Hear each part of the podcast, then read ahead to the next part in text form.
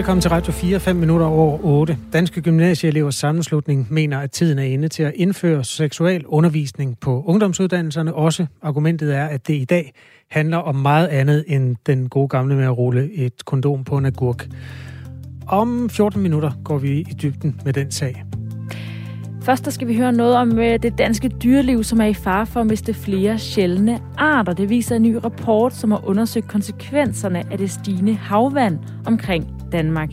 Vi skal tale med en skovrider, der har sin daglige gang i nogle af de truede områder. Det gør vi øh, ja, lige om lidt. En sag om en 30-årig mand, der i august sidste år blev evakueret fra Afghanistan, da Taliban tog magten. Den sag ventes at blive afgjort senere i dag. Manden havde simpelthen ikke lov til at rejse ind i Danmark. Han havde indrejseforbud efter en dom for seks år siden, og han blev altså evakueret sammen med sin familie alligevel. Du kan også høre historien om en øh, tidligere ekskluderet, nu tilbagevendt øh, markant person fra Veganerpartiet, og en fødselsdagsquiz i løbet af de 54 minutter, der frems, ja, udspiller sig frem mod klokken 9. Astrid Data og Kasper Harbo laver Radio 4 morgen til dig. Godmorgen. Sjældne danske dyre og plantearter, de er i fare for at forsvinde for næsen af os. Det viser en ny rapport, som Syddansk Universitet og rådgivningsfirmaet Covi har lavet. Der har et øh, forskerhold undersøgt, hvordan stigningen i havvand omkring Danmark vil få konsekvenser for vores natur, og dermed også nogle af de leveområder, hvor nogle af de her sjældne arter bor. I gennemsnit så vil vandstanden være steget 45 cm om 50 år, og en meter i løbet af de næste 100 år. Og det har altså nogle konsekvenser, som den her rapport har øh, belyst. Og den er finansieret af blandt andre Naturstyrelsen, der også selv ejer 40 procent af de områder, som er truet. Ben Ed Andersen, du er skovrider hos Naturstyrelsen Himmerland. Godmorgen. Er du med os her? Godmorgen. Godmorgen, Ben Ed Andersen. ja. ja, godmorgen. Øhm, man kan altså øh, forstå på den her øh, rapport, at det har nogle konsekvenser, når vandstanden den stiger. Hvad vil det betyde for naturen i Himmerland, hvor du har din daglige gang, hvis øh, det bliver oversvømmet? Jamen, øh, de naturtyper, som øh, ligger kystnært, og øh, der er det især dem, der hedder strandingene, men det er også en række andre naturtyper, de vil risikere jo at blive oversvømmet. Og i hvert fald, når der er højvand, kommer det, vil der komme salt ind over i strandhængen, der er det fint at få salt ind over, men det er klart, at nogle af dem vil besvinde, hvis vandstanden de bliver permanent bliver 45 cm højere og endnu mere på endnu længere sigt. Og de her strandenge, de rummer jo en, en uh, spændende biodiversitet, som er knyttet netop til dem, som er tals, salttålende uh, øh, flora, altså blomster og, uh, og andre græsser og den slags ting, som lige præcis trives på de her strandenge, og også en række dyr, der er knyttet til dem. Og der er det klart, at øh, de vil selvfølgelig få det sværere, hvis de bliver sat mere eller mindre permanent under vand. Især fordi, at øh, bag ved strandingen længere inde i landet, øh, der vil ofte ikke være plads til, at de kan brede sig ind der. Der har vi jo som regel udnyttet arealerne til noget andet, og derfor det den øh, del af, af kysten, som kan, hvor de her organismer de kan være, den øh, kan vi se frem til, at den vil blive indskrænket. Hvad er det for nogle øh, truede dyr, som vi kan miste? Ja, der er mange forskellige arter, der er knyttet til det her, men det er jo især en række urter og blomster, som er knyttet til øh, strandhængene. Strandhængene har jo i mange år været brugt til græsning, og det vil sige, at øh, det er nogle urter og blomster, der klarer sig godt i et landskab, hvor der er dyr, der græsser. Til det knytter sig også en lang række af vores vadefugle, som bruger de her arealer til at yngle, hvor de har deres redder og foragere. Øh, og øh, endelig så er der også en række forskellige padder og andre dyr, strandtusser og sådan noget, der er knyttet til de her stranding. Øh, så de faktisk relativ, relativt, har en relativ unik øh, artsammensætning og de er ikke, det er ikke ret store arealer øh, samlet set. Øh, så, så derfor er det i forvejen nogle, nogle, nogle øh, naturtyper, som øh, er, er små og, og derfor relativt truede, hvis der kommer ændringer. Og det lyder det jo som om, der gør, når vandstanden øh, skulle stige 45 cm om 50 år. Kan man flytte nogle af de her strandenge for ligesom at beholde øh, urterne og øh, dyrene? Jamen, man kan jo godt forestille sig, at når vandet stiger, øh, at, at strandhængene så, øh, så er der jo nogle andre arealer, altså dem, der ligger lidt længere inde i landet, der kommer til at ligge tæt på kysten og blive påvirket af, af jævnlige øh, oversvømmelser, og dermed blive saltholdt i. Så, så man kunne godt forestille sig, at der kunne være plads nogle steder til, at man kunne lægge arealer ud bag ved det her, hvor øh, strandhængene så kunne brede sig ind. Men det er klart, at der kan jo være både byer og haver og huse og infrastruktur og landbrug og alt muligt andet i dag. Så det er jo en problematik, man skal kigge på, øh, om det kan lade sig gøre, om man øh, kan finde ud af nogle steder, hvor, hvor man kan gøre det. Kunne der også dukke nogle øh, andre, altså hvis der nu øh, kommer salvand ind over, giver det så mulighed for at få nogle andre særlige arter, altså øh, og, og planter i, i, de, i de områder, der så bliver oversvømmet? Jamen, det er jo klart, at det, der bliver permanent oversvømmet, det bliver jo til, til øh, hvad skal man sige, lavvandede havområder. Og øh, det er faktisk også en af de naturtyper, som øh, vi har øh, en del af, som er vigtige, hvor der er, også er en vigtig flora. Men det er jo en helt anden ting. Det er jo hav. Og det vil sige, det er jo noget, noget fiskeyngel og opvækst af ting og sager. Så, så på den måde kan man sige, at det, man taber, kan godt gå hen og blive til noget, der kunne være interessant i en anden sammenhæng. Det er ikke det, vi har fokus på i den her undersøgelse. Grunden til, at vi interesserer os for det i Naturstyrelsen, det er jo, at næsten 40 procent af de her, øh, de her strandenge, øh, dem, øh, dem ejer staten faktisk, og dem administrerer Naturstyrelsen. Det er selvfølgelig især store områder nede i Vadehavet. Alle kender Vadehavet. Men øh, faktisk rundt på langs vores kyster, ikke mindst i Østersøregionen, altså øh, på øerne og i Østjylland, øh, er der rigtig mange vigtige strandingsområder, som fungerer, både som levesteder, men også som restesteder for trækfugle og den slags. Og det er faktisk sådan, at, at Danmark har på EU-plan næsten 70 procent af de strandingen, der ligger øh, i de indre øh, Østersø-område. Og derfor har vi jo et, et særligt ansvar for at sikre, at øh, de også kan være der i fremtiden. Hvad gør I så det så, det interessant for os. Ja, Hvad gør I så for at sikre, at, øh, at øh, når nu øh, staten og Naturstyrelsen ejer 40 procent af strandingene, hvad gør I så ja. for at sikre, at de øh, stadig vil være der? Jamen, øh, det er jo derfor, vi har fået lavet den her analyse. Vi har, har jo prøvet at, at være med til, og heldigvis har de to fonde været med til at, at finansiere, at vi kunne lave sådan en analyse. Det var jo netop for at finde ud af, hvor er det, de her ændringer vil ske. Øh, og er der noget, vi kan gøre? Vi er jo på den måde, kan man sige, i god tid, øh, fordi det sker jo ikke sådan overnight, at den stiger med en halv meter. Men øh, det er også store beslutninger, der skal træffes, hvis man skal gøre noget. Og derfor har vi nu fået noget materiale, hvor vi kan analysere nærmere på, hvor vil der være nogle muligheder for at gøre noget. Det, det drejer sig selvfølgelig om at finde ud af, hvor det både er teknisk muligt og økonomisk muligt at noget, du føler øh, eller oplever vækker genklang politisk? Altså er det, er det nemt at overbevise øh, om, at de her strandinger er vigtige at passe på og øh, beholde, og måske lave nogle nye af, hvis det bliver nødvendigt? Jamen altså, nu, øh, øh, nu har vi jo først lige fået lavet analysen, kan man sige.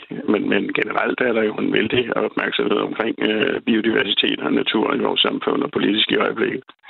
Øh, så, så, men først er man jo nødt til at have et, et, et øh, grundlag for ligesom at finde ud af, er der en problematik, man skal forsøge at løse politisk, eller skal det ikke? Og det er jo først det første skridt her, vi har taget til at afdække den her situation. Er der et problem? Øh, hvor stort er det problem, og kan, hvad kan man eventuelt gøre? Det bliver jo det næste skridt her. Forskerholdet øh, bag den her rapport har altså undersøgt, hvordan oversvømmelser og havstigninger vil påvirke naturen langs kysterne i de kommende 50 og 100 år. Og kystnat natur i øh, 76 af landets 98 kommuner vil blive påvirket af havvandsstigninger. Lederen bag forskningsprojektet, Torben Ebbensgaard, han har nævnt en løsning, hvor man opkøber landbrugsjord ved siden af strandengene, og så flytter dem lidt længere ind i landet. Bent Ed Andersen, du er altså skovrider hos øh, Naturstyrelsen Himmerland. Naturstyrelsen ejer 40 procent af de her strandenge. Og du, øh, jeg går ud fra, at du har kendt problematikken, inden den her rapport kom, og det sådan blev øh, officielt undersøgt. Var der noget i rapporten, der overraskede dig? Øh, jeg vil sige, det, det, det der overraskede mig, var, at det var så meget, der blev påvirket på landsplanen. Det var sådan, at der var lavet en tidligere analyse i Limfjordsområdet. Øh, og det var jo ud fra den, at vi så kunne se, at hov, det her er vist en problematik, vi skal, vi skal interessere os lidt mere for. Øh, og øh, derfor så øh, ville de to fonde heldigvis give et bidrag, og vi putter også øh, lidt penge i og sige, lad os få lavet den her analyse landstækkende, fordi vi har jo interesser i stranding i landstækkende, og ikke mindst øh, både i Vadehavet og, og i de indre farvand. Så, men, men at det er så store areal, der bliver påvirket, øh, det synes jeg var øh, interessant på landsplan, absolut. Og derfor er det selvfølgelig værd at kigge nærmere på, fordi som Torben nævner, det kan være, at man kan gøre noget, men, men der er sikkert, helt sikkert også steder, hvor det vil være rigtig svært at gøre noget, fordi der ligger byer og, og stor infrastruktur bag ved de her strækninger. Så det er noget med at placere den rapport hos de rigtige øh, interessenter og politikere, Bente Andersen. Tak fordi du var med. Det var så lidt. Skovrider hos Naturstyrelsen Himmerland. Klokken er kvart over otte. Du hører Radio 4 morgen. Velkommen til fødselsdagskvisten, Astrid. Yay! Ugens første. Juhu, tak. 82 år bliver den i dag. Fødselsdagskvisten? Hold da op. Ja. Nej, Fødselaren er en kendt Disney-film, som havde premiere for 82 år siden på denne dato. I New York. Snevide? Ja, du må gerne begynde at gætte. Oh, du kan godt få en ledtråd. Pinocchio. Ja, tillykke. Så har du allerede en rigtig.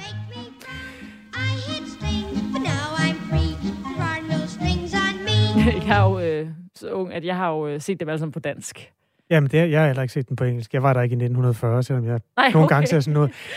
Dengang var Disney ikke et konglomerat, men nærmere en mand, som var god til at tegne. Walt Disney øh, var succesfuld, øh, Oscar-vinder og alt muligt, men det var ikke sådan et verdensfirma, som det er nu.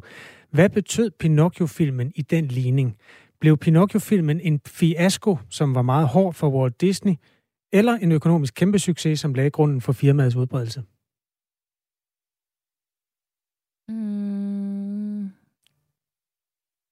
En fiasko? Ja, det er faktisk rigtigt. Ellers har det været et mærkeligt spørgsmål. Nej, hvis men, det, det kunne jo godt være, altså, hvis det nu var den, der havde været det guldæg, der sikrede, at Walt Disney kunne blive international, eller sådan noget. Ja, okay, men det var ikke Pinocchio. Nej, det var ikke tilfældet. Og det handlede både om, at øh, det europæiske marked var lukket på grund af 2. verdenskrig, og amerikanerne gad ikke se den. Det var sådan i kort træk det, der gik galt. Okay. Så to rigtige indtil videre. Sådan. Filmen om Pinocchio er lavet efter en italiensk børnebog fra 1883. Bogen er bedre. Øh, de er jo altid bedre. De er altid bedre. øhm, og du kender handlingen, det gør de fleste. Han er lavet af træ, men han bliver en rigtig dreng. Når han har lært at, hvad sagde feen, han skulle gøre for at blive en rigtig dreng. Altså den lille trædreng. Øh, Pinocchio, som var blevet lavet af dukkemageren Geppetto, talte med en fe og fik øh, nogle retningslinjer til, hvordan man kunne blive en rigtig dreng. Ja.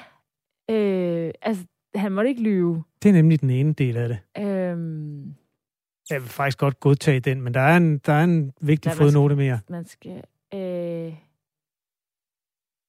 Øh, det kan jeg simpelthen ikke huske. Han skal holde op med at være... Eller man skal være uselvisk. Okay. Men jeg synes allerede, du har bestået. Fordi det er jo nemlig det der med at lyve. Øhm, han var jo en, en legesyg dreng. Som ofte lod sig rive med. Trædreng, indtil videre. Øhm, og så skete der nogle gange, at en af hans lægemsdele voksede og blev lang, fordi han havde for meget fart på. Det er fandme nemt. Hvad var det, der voksede på Pinocchio? Ja, det var næsten. Ja, så har du fire rigtige. Og nu kommer vi til det mest interessante spørgsmål i fødselsdagskvisten i dag. Jeg tror simpelthen, vi skal have et lydtæppe under. Pinocchio har også lagt navn til et filosofisk dilemma. Pinocchio-paradokset, som er afledt af den filosofiske tankestrøm, der hedder løgnerparadokset. Og det vil jeg give, først give et eksempel på her. Hvis jeg siger, denne sætning er løgn, så hører alting op, fordi den kan ikke give mening. Fordi hvis den er løgn, så er sætningen jo sand. Forstår du paradokset? Denne sætning ja, er forstår løgn. Jeg godt. Ja, det forstår jeg godt, fordi du har sagt, at den er løgn. Så du har allerede... Øh... Ja, det hvis den godt. er løgn, så er, den jo ikke, så er det jo ikke løgn. Ja. Der er en bestemt sætning, som man i filosofiske kredse har bygget op som Pinocchio-paradokset. Og det er altså en sætning, som Pinocchio ikke kan sige, uden at konstruktionen bryder sammen. Hvad siger Pinocchio i den berømte filosofiske sætning? Der bliver lavet for få podcasts. Nej, det, det er meget Ej, jeg siger det, jeg ved ikke, ja, det ved jeg ikke. Han siger, nu vokser min næse. Ah, ja, fordi han siger sandheden, hmm. men hans næse vokser, når han lyver. Altså, altså, fordi han lyver, eller når næsen vokser, lyver han. Ja. Og så siger han, min næse vokser, hvilket er sandt. Ja, og så holder den op med at vokse. Ja. Det kan du læse om på internettet. Så det handler om, at hvis man har rodet ud i noget, så skal man bare være ærlig, så stopper det. Ja, det er jo i hvert fald hele filmens morale i virkeligheden. Nå, men fire rigtige, Astrid. God start på ugen. Så du ikke? Tak. Åh oh, ja, den er derfra. Ja. Der er ingen bøn for stor. Og så kan jeg jo simpelthen lige tilføje, at hvis man nu elsker Disney-film og alle mulige detaljer om dem, for eksempel Pinocchio, så kan man høre vores magiske filmminder om søndagen, et program, som øh, findes her på kanalen, og som der også er en masse afsnit af på vores hjemmeside som podcast.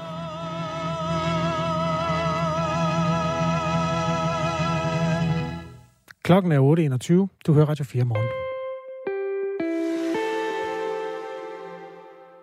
Og det bærer helt naturligt hen til diskussionen om seksualundervisning i landets ungdomsuddannelser. Um, I nogle kreds mener man, at det er en stor mangel. Andre hævder, at det slet ikke giver mening. Um, det vil give stor mening at indføre fast seksuel undervisning på ungdomsuddannelserne, mener Danske Gymnasieelevers Sammenslutning, som begrunder forslaget med, at det i dag ikke bare handler om, hvad en p-pille er, eller hvordan man ruller et kondom på, men at det også kunne give anledning til, at gymnasier og andre ungdomsuddannelser behandlede emner som samtykkelov og krænkelseskultur.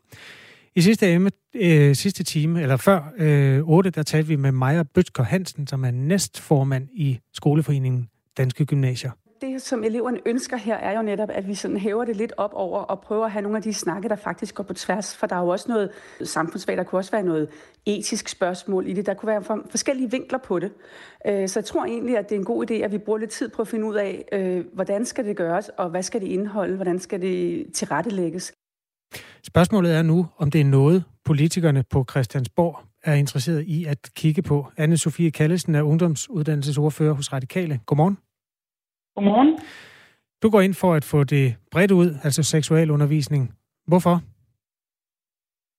Jamen fordi, at, øh, at det fylder jo rigtig meget øh, for unge på en ungdomsuddannelse. Det er, øh, det er typisk i de år, at man øh, debuterer seksuelt, men i det hele taget så fylder øh, spørgsmål om køn og kønsidentitet, øh, grænser og seksualitet rigtig meget. Øh, og der er jo sådan nogle ting som, øh, som puttemiddag, øh, hvad må man dele af billeder, øh, samtykke til, til sex, det fylder meget, og det er ikke noget, som, øh, som bliver adresseret i undervisningen i dag. Og så synes jeg, at vi skylder at lytte øh, til de unge, når de nu ønsker, at, øh, at det bliver en del af det, de møder på gymnasiet eller på en anden ungdomsuddannelse. Du kan lige få lov at høre, hvad man siger i den mere blå side af Folketingssalen. Gymnasieordfører hos Dansk Folkeparti, Marie Krav, går ikke ind for fast seksuel undervisning på landets ungdomsuddannelser. Hun ser hellere, at man lægger det ind i de eksisterende fag som øh, biologi eller sociologi. Øh, hun uddyber her. Der er jo noget rent biologisk, som man selvfølgelig skal øh, lære, og det må ligge i biologi og, og eventuelt noget i, øh, i folkeskolen i øh, seksuel oplysning. Men altså alt det andet, det her identitetspolitiske, om man skal tale om krænkelser og alt det her, det er jo øh, en samfundsdebat, som kan indgå, i, når man læser litteratur i dansk, det kan måske indgå i, i samfundsfag, når man har sociologi, og det kan indgå øh, i religion, når man taler om de forskellige menneskesyn i de forskellige religioner. Så jeg mener ikke, at det nødvendigvis er et øh, samlet fag. Det mener altså Marie Krav fra Dansk Folkeparti, som er gymnasieordfører der. Og så har vi dig med, Anne-Sophie Kallesen, ungdomsuddannelsesordfører hos Radikale Venstre. Er du enig? Kan det proppes ind i de, fag, i de fag, der eksisterer i forvejen? Øh, ja, jeg er ikke nødvendigvis øh, uenig. Jeg tror, det vi er, øh, vi måske ikke er enige om, det ved jeg jo ikke, om jeg har spurgt Marie Krav om, det er, skal vi, skal vi have som øh, krav eller målsætning, øh, eller skal vi politisk beslutte, at alle gymnasier skal adressere seksuel undervisning på en eller anden måde? For jeg er sådan set enig i, at vi ikke skal sidde og diktere for Christiansborg præcis, hvordan det skal gøres, og at det ikke behøver at være sådan et et fag, der er på skoleskemaet en gang om ugen i, i en lektion. Øh, så det kan gøres på flere forskellige måder. Det er jeg sådan set enig i. Så jeg er ikke nødvendigvis sikker på, at vi er enige i, hvad det er, man så skal komme omkring. Men jeg er enig i, at det både kan ligge inde i fagene. Det kunne også være en temaaften. Det kan gøres på forskellige måder. Det er heller ikke sikkert, at I er altså, ja, lige øh, hvor, hvor mange ting I er enige om. Det, det, det ved jeg heller ikke. Og jeg er ikke sikker på Maria Kravs holdning til det med, øhm, med det obligatoriske i det. Men det kan jeg måske spørge dig om. Altså, skal det være skrevet ind som en del af opgaverne for hver eneste gymnasium at tage sig af det her?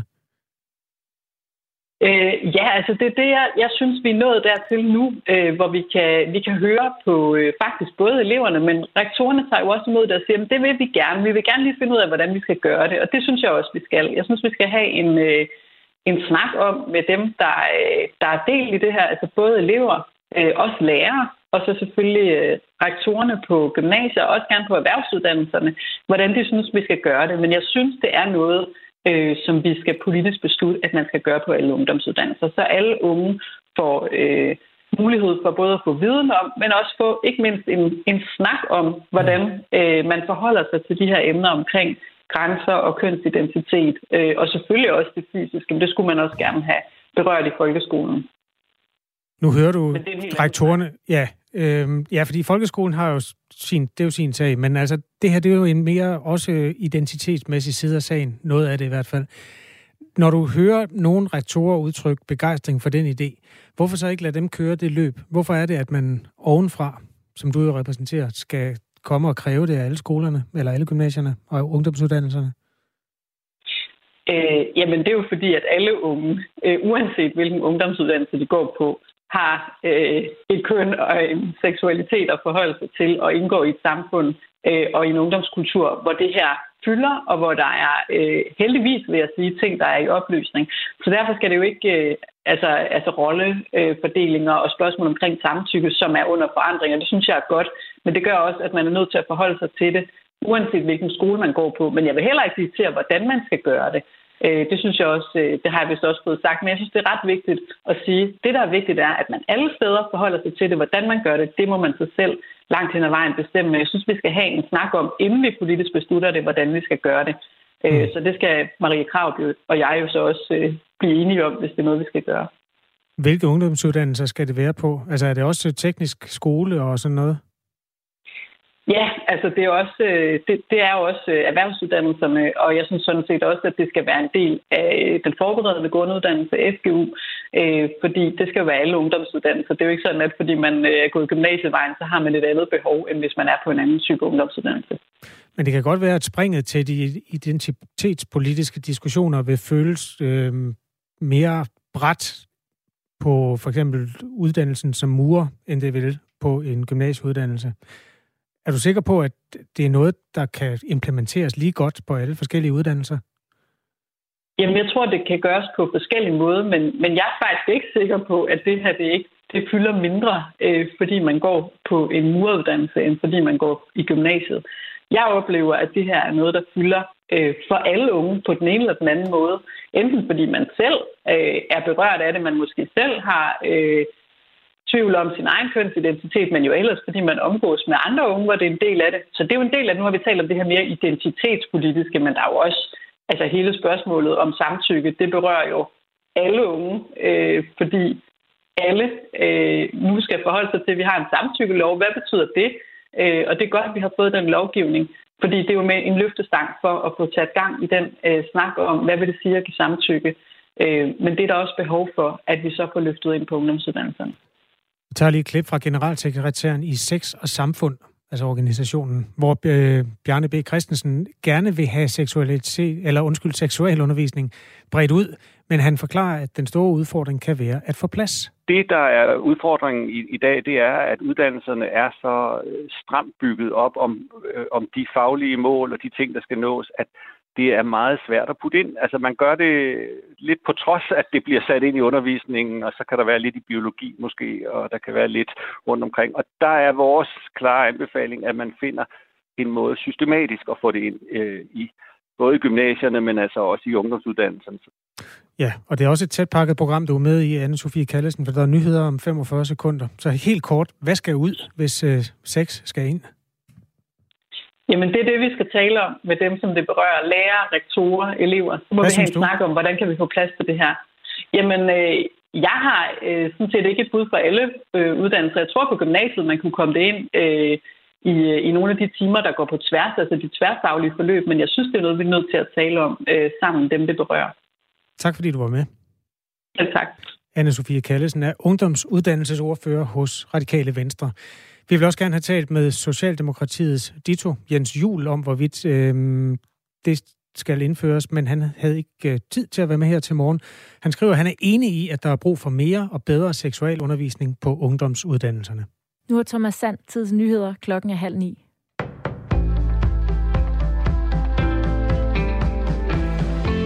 For at undgå at skulle tvangsadoptere deres kommende barn, har mindst syv gravide danske kvinder taget flugten til udlandet. Online-mediet Zetland kan fortælle, hvordan et netværk hjælper de mødre, der har fået besked på, at de ikke er egnet til at være mor, men som alligevel vil beholde barnet. De forlader i hemmelighed deres hjem og føder i stedet på et hospital i Polen, Norge eller Tyskland, hvor de bosætter sig. Flugtnetværket er en konsekvens af en praksis, hvor flere og flere børn bliver bortadopteret mod forældrenes vilje. I 2016 skete det kun en enkelt gang. Året efter var tallet steget til tre, og i 2020 var det hele 30 børn. Samtidig er der ny lovgivning på vej, som skal gøre det lettere at tvangsanbringe og bortadoptere børn på et tidligere tidspunkt, også før at de er født. Socialminister Astrid Krav understreger dog, at man ikke kan eller vil frihedsberøve eller stavnsbinde gravide kvinder, selvom de skulle vælge at flygte ud af Danmark. Men hun mener, at flugten er en dårlig måde at løse problemerne på. At flygte fra dem, der prøver at hjælpe ens barn, og så til et andet land, hvor man ikke har familie, venner og netværk, er i mine øjne en meget dårlig løsning. Det her er uendelig trist for børnene, siger hun til Zetland. Tech-virksomheden Meta kan blive nødt til at lukke sine sociale medier, Facebook og Instagram i Europa. Det kan ske, hvis de ikke længere må bruge server i USA til at lære europæisk data. Sådan lyder det en rapport fra Meta, det tidligere Facebook, i forbindelse med virksomhedens seneste kvartalsrapport. Problemerne udspringer af en manglende aftale om transatlantisk dataoverførsel. EU-domstolen vendte i sommeren 2020 tomlen ned til Privacy Shield-aftalen, som på det tidspunkt var lovgivningsramme for overførsel af data mellem EU og USA. Siden har området været uden en fast ordning. Kan man ikke nå til enighed om en ny ramme for transatlantisk dataoverførsel, og der ikke findes alternativer, vil vi sandsynligvis ikke være i stand til at tilbyde vores produkter og tjenester herunder Facebook og Instagram i Europa, skriver Meta. Ifølge Mikkel Flyverbom, der er professor i kommunikation og digitale forandringer på Copenhagen Business School, handler det om at sætte begrænsninger for, hvordan data kan flyttes rundt i verden, og i hvilke sammenhænge den indsamlede data bruges i. Så det er sådan et opgør med, at der måske før i tiden var ret frie rammer i forhold til, hvad man kunne gøre med data, og hvad man kunne øh, høste og genbruge data til osv. Det bliver mindre og mindre øh, lovligt og mindre og sværere og sværere at gøre for de her virksomheder. Det tror jeg, øh, Meta reagerer på. Seksualundervisning hører faktisk mere hjemme ude på ungdomsuddannelserne end på folkeskolerne. Derfor bør seksualundervisning være en fast del af gymnasiers og erhvervsuddannelsers skoleskema. Det mener Danske Gymnasieelevers Sammenslutning, som begrunder forslaget med, at seksualundervisning i dag handler om meget mere end brug af prævention og hvordan kroppen fungerer, forklarer Alma Tynel, der er forkvinde for Danske Gymnasieelevers Sammenslutning. Det er jo fordi, at øh, gennemsnitsalderen for den seksuelle debut, det er 16 år i Danmark, og det er også omkring der, man starter i gymnasiet, hvis man skal det. Øhm, så derfor så giver det rigtig god mening, at man har seksuel undervisning i gymnasiet, og giver faktisk ikke så meget mening, at man slet ikke har det lige nu. Fejringen i Senegals hovedstad Dakar vil ingen endetag, efter at fodboldlandsholdet i aftes vandt Africa Cup of Nations for første gang nogensinde. Og fremover får senegalesere sågar en betalt fridag den 6. februar for at markere den historiske sejr. Sådan lyder det i et præsidentielt dekret, oplyser en national public service kanal i Senegal.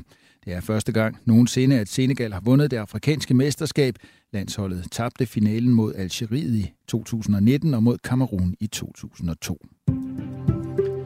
Nogen eller en del sol og kun i den sydvestlige del af landet enkelte spredte byer, måske med slud. Temperaturer mellem 3 og 6 grader. Der er til morgen og formiddag risiko for pletvis glatte veje.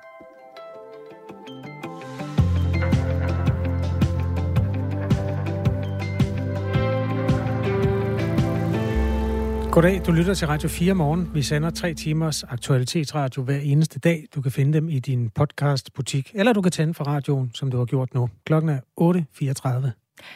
På et ekstraordinært landsmøde i går, der væltede Veganerpartiet hele deres landsledelse, og samtidig indlemmede man en øh, tidligere forperson, Henrik Windfald, i partiet igen. Han nåede at være ekskluderet fra partiet i øh, 26 dage, fordi han tidligere i januar blev beskyldt for at udvise skadelig adfærd. Men nu har 120 ud af omkring 150 fremmødte medlemmer altså stemt for at få ham tilbage i partiet.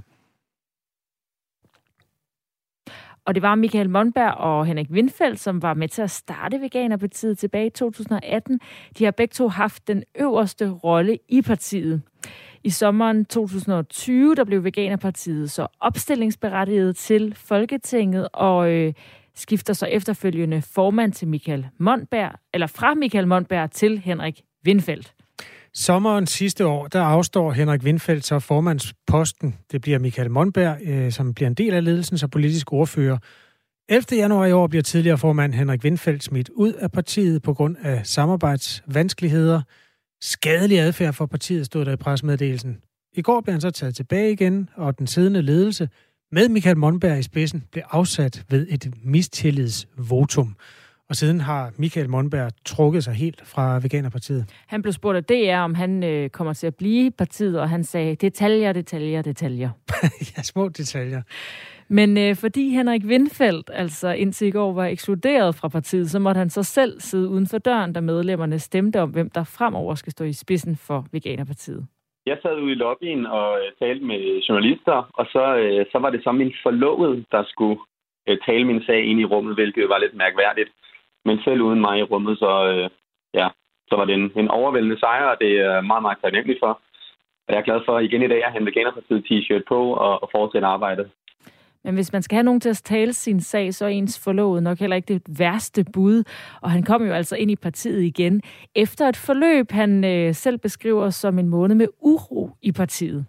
Jamen, det har været turbulent, og der har været øh, uenighed, specielt omkring politikken. Og, øh, men nu er det blevet afgjort. Det er blevet afgjort med et, ikke et snævert flertal, men et, et kæmpe stort flertal.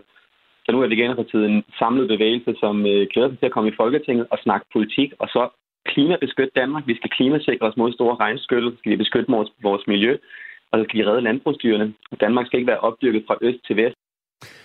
I den seneste Voxmeter-måling stod øh, Veganerpartiet til at få 0,0 procent af stemmerne. Og det kan jo så i den kontekst kun gå fremad. Henrik Windfeldt har allerede nu et mål om, at partiet om en måned har 0,2 procent af stemmerne. Og øh, de skal komme i hus ved bedre kommunikation.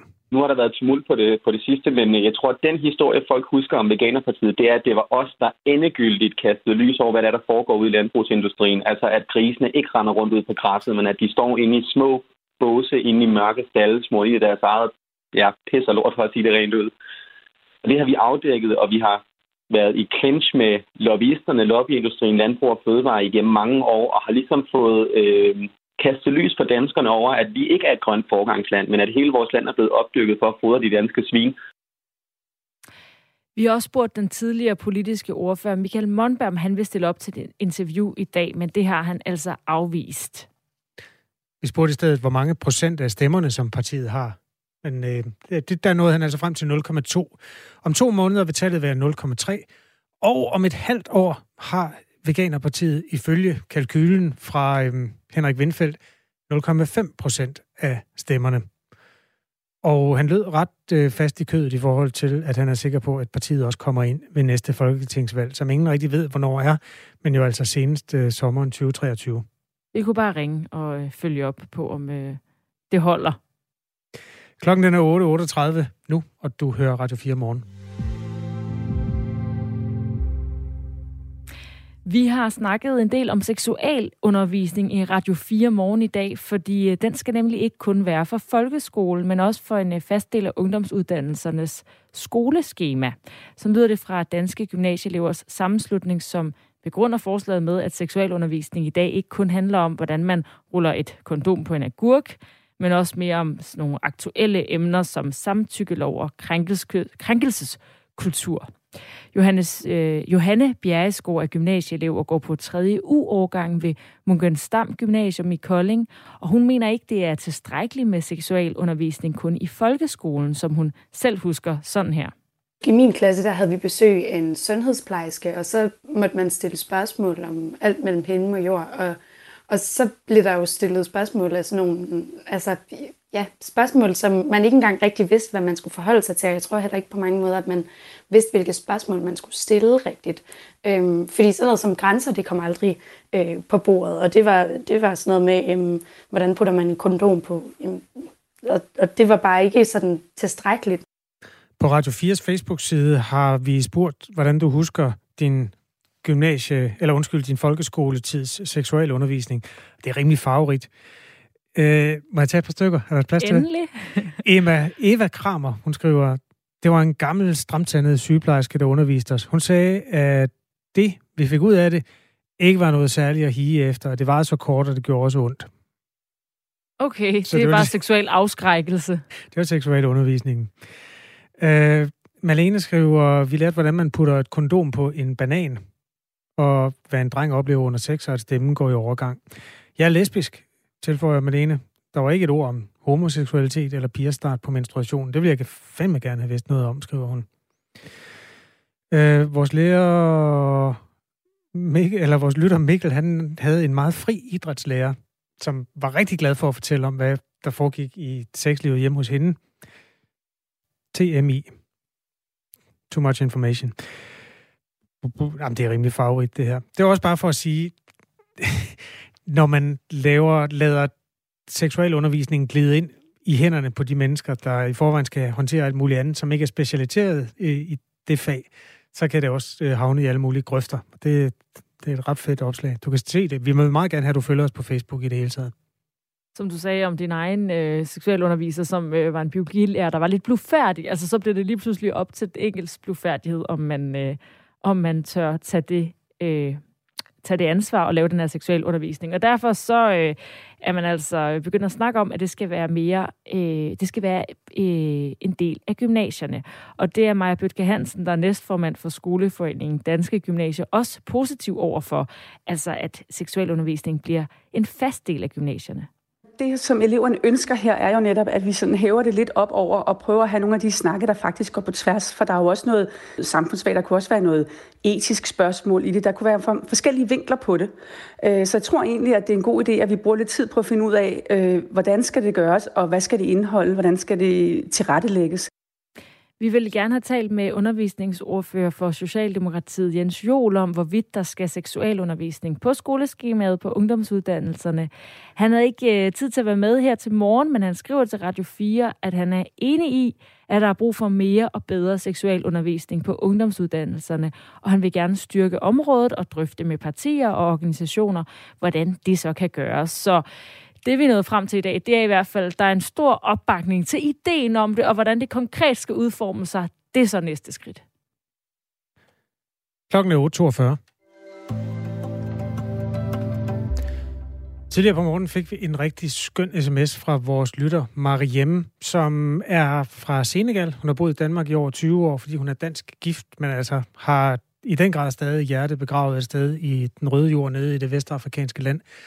Og Senegal blev afrikanske mestre i fodbold i går for første gang. Det var en meget tæt kamp, der sluttede 0-0 mod modstanderne fra Ægypten. Det gjorde både den ordinære og den forlængede spilletid, altså sluttede uden mål. Og derfor var det straffesparkskonkurrence, som Senegal vandt med 4-2. Det afgørende straffespark blev sat i mål af Sadio Mané, en af verdens mest eftertragtede angriber, spiller for Liverpool.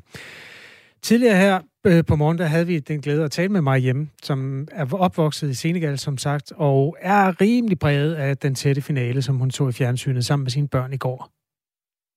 sammen med mine tre børn. Okay. Ej, det, det lyder helt smadret. Var, var det virkelig en god oplevelse? Ja, fuld, ja, det var virkelig, øh, det var sådan nervepørende øh, at se på, men øh, vi vandt til sidst, vi havde senegalistisk øh, fodboldtrøj på senegalistisk flag. Ja, men det var det er simpelthen så urealistisk. Jeg kan stadigvæk ikke forstå, at vi har, vi har vundet mesterskab. Jamen, øh, det betyder utrolig meget, fordi øh, vi har jagtet det i rigtig, rigtig mange år. Selvom vi har en sådan stærk hold og plejer at være favoritterne, så skal det endelig. Og det er nu kæmpestort.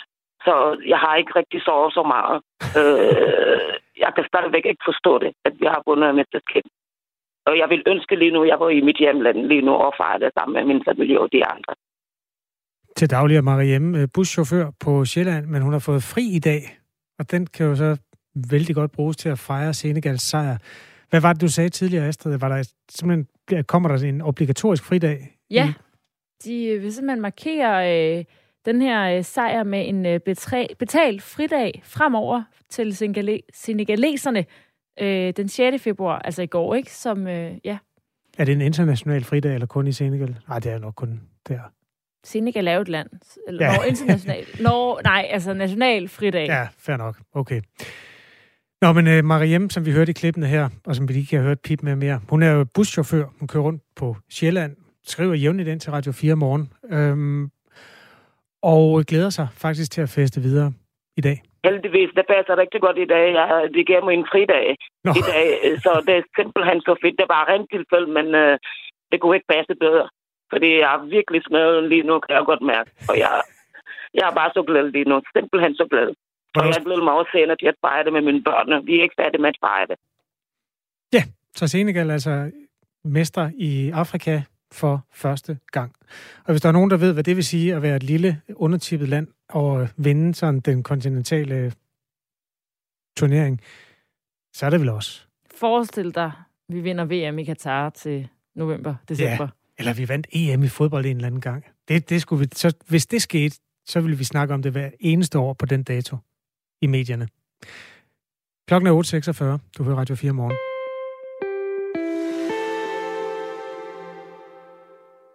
En sag om en 30-årig mand, der sidste år i august blev evakueret fra Afghanistan, ventes at blive afgjort senere i dag. Manden havde faktisk slet ikke lov til at rejse ind i Danmark. Han havde et indrejseforbud, efter at han for seks år siden var blevet dømt for at sætte ild til en madras og andre ting på et asylcenter. Alligevel kom den her 30-årige afghaner og hans kone og to små børn officielt på den danske kriseliste og blev evakueret fra landet, da Taliban havde taget magten. Sagen her viser, at det var øh, problematisk overhovedet at evakuere øh, afghanere til Danmark i august sidste år. Det mener Peter Skorp, i hvert fald gruppeformand hos Dansk Folkeparti. Godmorgen. Godmorgen. Hvorfor at, var det en fejl at evakuere mennesker i den her situation? Jamen, det var en fejl at evaku- evakuere dem til Danmark. Øh, Det var ikke en fejl at prøve at hjælpe dem øh, i situationen, øh, sådan at de kunne komme til et naboland eller til andre provinser i Afghanistan. Men det var en fejl, at de kom til Danmark, og, og jo ikke mindst mennesker, der i forvejen var udvist, øh, og dermed øh, aldrig skulle have været her. Nu er manden her. Hvad mener du, der skal ske i den sag? Altså, lige nu er det jo retten, der tager stilling til det. Ja, nu må retten jo selvfølgelig afgøre sagen. Øhm, det skal vi have respekt for, og, og så må vi jo se, hvad de finder ud af. Men altså grundlæggende, så, så står vi jo tilbage med et øh, kæmpemæssigt problem øh, med afghanere, øh, der, der er kommet hertil. Nogen, nogen godkendte af myndighederne, men jo også ret mange, som aldrig skulle have været her, som bare kom med, øh, da det skulle gå stærkt. Øh, og det har en høj pris, fordi øh, det er mennesker, der vil få meget, meget svært ved at integrere sig i Danmark. Og det er jo heller ikke ret lang tid siden, vi så en af dem, der var kommet, en tolk, der myrdede sin hustru for nogle dage siden. Så der er altså, der er altså nogle udfordringer her, som øh, myndighederne og, og de politiske partier på Christiansborg, altså det flertal, der har bestemt sig for at tage øh, over 1000 afghanere hertil, som, som sidder tilbage med. Nu nævner du nærområderne. Øh, Hvad, hvad skulle man have gjort? Skulle man have fløjet dem til Pakistan?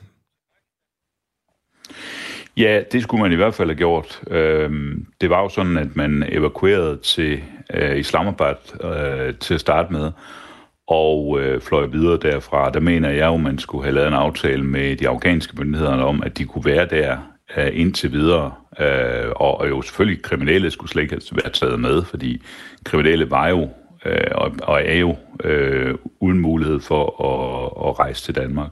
Så jeg mener, der, der, der skulle være gjort mere i situationen for at sikre, at vi ikke fik nogle mennesker hertil, som hverken kunne integreres, men som jo altså også var kriminelle.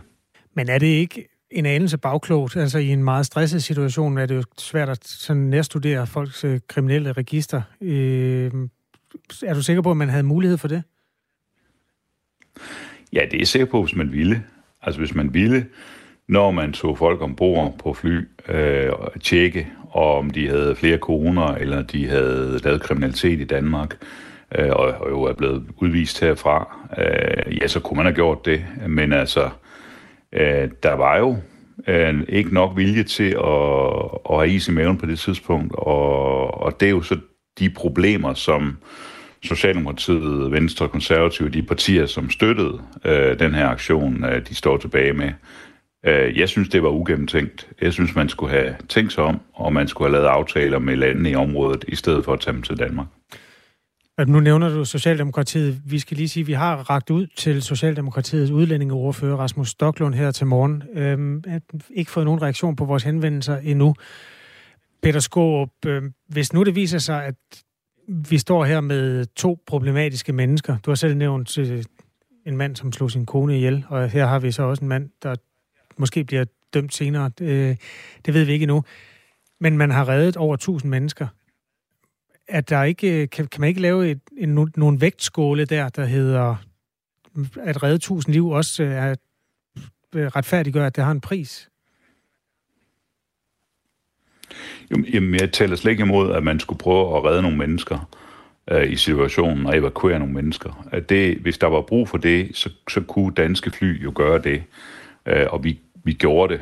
Øh, spørgsmålet er, om de skulle til Danmark. Det var det store spørgsmål.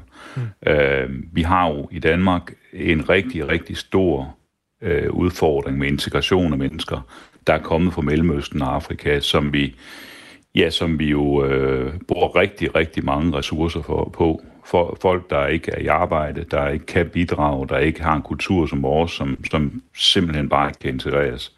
Og det er jo dem, vi får flere af, øh, når vi vælger at tage over 1000 mennesker til Danmark på så kort tid. Det er jo også det, vi kan se allerede nu på de tal, der, der er kommet frem. Så altså, vi har vi, vi, vi er nødt til at tænke os om. Vi, ikke, vi kan ikke gå og sige, at vi har en stram indvandringspolitik, og det skal vi også have, og det er også vigtigt. Og Socialdemokratiet siger det jo gang på gang. Og så gør det modsatte. Det er jo det, jeg har slæret imod her. De danske myndigheder har altså samlet evakueret 1.101 personer fra Afghanistan. Det skete efter den her politiske aftale, som blev indgået i forbindelse med koalitionens tilbagetrækning og Talibans indtog, blandt andet i Kabul. Ifølge Udenrigsministeriet har 69 mennesker fået lov til øh, indrejse på baggrund af et humanitært skøn, oftest foretaget under stort tidspres i lufthavnen i Kabul, selvom de ikke levede op til kriterierne for evakuering. I det antal, der tæller også tre personer med, hvor der har været tale om forveksling eller brug af falsk identitet. Det var jo, altså at lave aftaler med andre lande, Peter Skåb, det kan jo godt tage lang tid. Hvad får dig til at tro, at man kunne lave en hurtig aftale med for eksempel regeringen i, i Pakistan om, at man måtte efterlade 1000 mennesker hos dem? Jamen det gode samarbejde, vi har med Pakistan og også andre lande. Altså Danmark er jo heldigvis gode venner med de fleste lande i verden, og øh, de øh, får så hjælp for os i forskellige sammenhænge, diplomatisk sammenhæng, øh, bistand, øh, ulandsbistand giver vi jo så rigtig mange lande også øh, store milliardbeløb. Øh, til gengæld for det kan vi godt kræve noget af, af de lande, vi så samarbejder med på den måde. Og der mener jeg, at det var oplagt, at man over for for eksempel Pakistan øh, lavede en, en, en aftale. Vi havde en, en aftale i forvejen om, at de pågældende kunne, kunne, øh, kunne komme ind i Islamabad øh, og blive fløjet ud fra Afghanistan. Og spørgsmålet er, kunne man ikke have udbygget den aftale mere, eller andre aftaler? Ja, altså det er jo det, vi, det er jo derfor, vi er gode venner med, med hele verden. Det skal vi også være. En af vores lyttere hedder Martin og skriver, øhm, så du de billeder, hvor folk faldt ned fra himlen efter at have klamret sig til hjulene på Hercules-flyene? Ja, det så jeg bestemt fra, fra et amerikansk fly, og det var jo forfærdelige billeder. Øhm, jeg tror, at referencen her er, han skriver, at scenen var jo sat til kaos, øhm, så det med at have is i maven, det kunne godt være meget svært i den situation. Jo, men det var forfærdelige billeder, og det var nogle mennesker, som øh, ikke havde, altså ikke kunne komme med, ikke skulle med øh, det amerikanske fly, men, men Danmark havde jo sådan set i forhold til flere andre lande rimelig, øh, rimelig styr på det. Øh, det havde vi så ikke alligevel, fordi der kom en del med, som ikke skulle have været med. Men altså, vi havde øh, ikke de scener med de danske fly helt på samme måde, og, og vi havde en aftale med, med Pakistan, og det er derfor, jeg mener, hmm. den kunne vi godt have brugt på en anden måde. Grunden til, at vi har hele den snak om det principielle i evakueringen, det er jo altså, at en mand har vist sig at komme ind i Danmark til trods for, at han øh, havde et indrejseforbud, efter at han tidligere har sat ting øh, i brand på et asylcenter. Hvis nu han bliver dømt, så er der altså stadig en kone og to små børn, som også bliver evakueret sammen med ham. Hvad mener du nu, der skal ske med dem, hvis han bliver dømt? Jamen, det er jo op til de danske myndigheder, hvordan de, øh, de får taktet den sag. Uanset dommen, så, så er der en udfordring. Øh, fordi Øh, han skal være sammen med sin, øh, sin familie. Og øh, igen, altså vi står tilbage med de problemer, som et flertal på Christiansborg har skabt, øh, uanset den her dom, øh, hvordan den ender. Øh, de skulle ikke have været til Danmark, de skulle have været hjulpet i nærområdet. Som nævnt er der 69 mennesker, som også har fået lov at komme til Danmark på baggrund af et humanitært skøn. Hvis nu man skulle konstruere det sådan med de politiske briller, som du har på nu, Peter Skåb, hvad skal der så ske med de mennesker, synes du? Altså det er klart, der er et system, der håndterer dem nu, men hvordan så du helst, det skete? Jamen, som sagt, jeg så helst, de slet ikke var kommet til Danmark, og, og der må Danmark jo nu finde ud af, hvordan kan vi gøre det her? Altså regeringen, Socialdemokratiet, har jo lang tid talt om, at man skulle have de her centre lokalt, hvor man øh, behandlede ansøgninger om asyl, og, og hvor folk kunne være, indtil at de kan komme tilbage til deres hjemland. Øh, og det, det var jo oplagt, at man så øh, havde dem et sådan center, men det har regeringen og Socialdemokratiet jo ikke fået etableret. Øh, jeg håber da, øh, inden at de møder vælgerne næste gang, at de kommer til at få sådan en situation, fordi det er uholdbart, at vi har så store integrationsproblemer i Danmark. Man siger, man har en stram udlændingepolitik, og så tager man alligevel store antal mennesker hertil, uden at tænke sig om. Tak fordi du var med, Peter Skåb. Selv tak. Gruppeformand i Dansk Folkeparti. Vi har som sagt også ragt ud til Socialdemokratiets udlændingeordfører, Rasmus Stok Lund, men uden held her til morgen. Fire minutter i ni er klokken. Situationen spidser til i Ukraine, hvor Rusland lige nu har placeret tusindvis af soldater.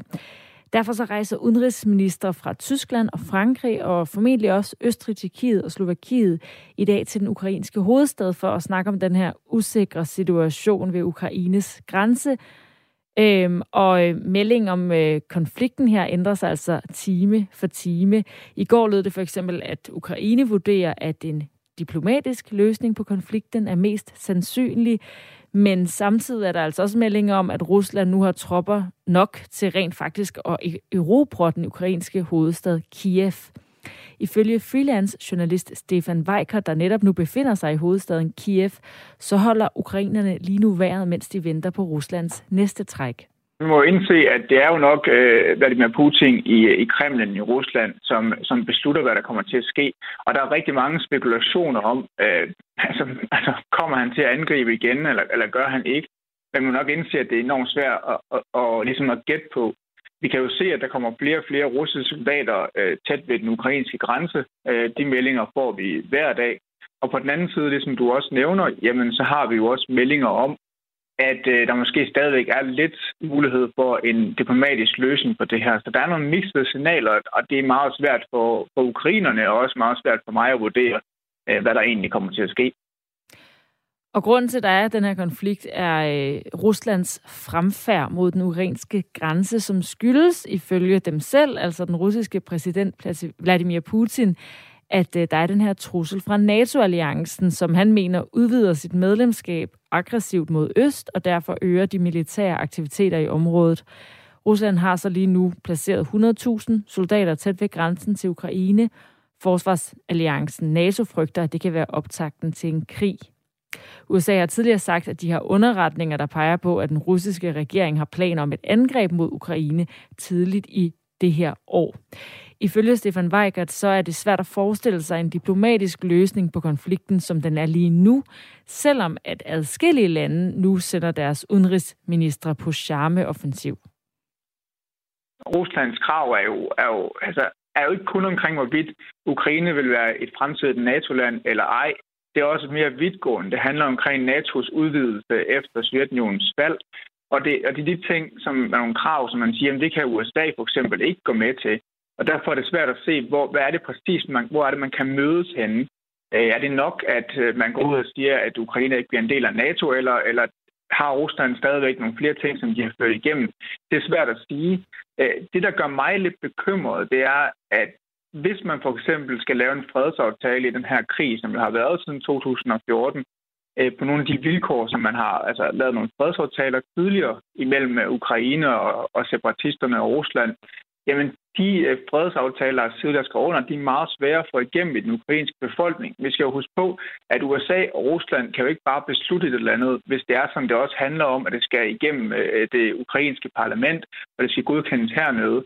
Og i Ukraine er der meget, meget, meget lidt appetit for at give nogen som helst indrømmelser over for Rusland i den her krig, som har havet siden 2014 og kostet 14.000 mennesker livet. Så lød det altså fra freelance journalist Stefan Weikert i Ukraine. Om fem minutter er der ring til Radio 4. Debatten om, hvorvidt nogen øh, hunderaser, og klokken er 8.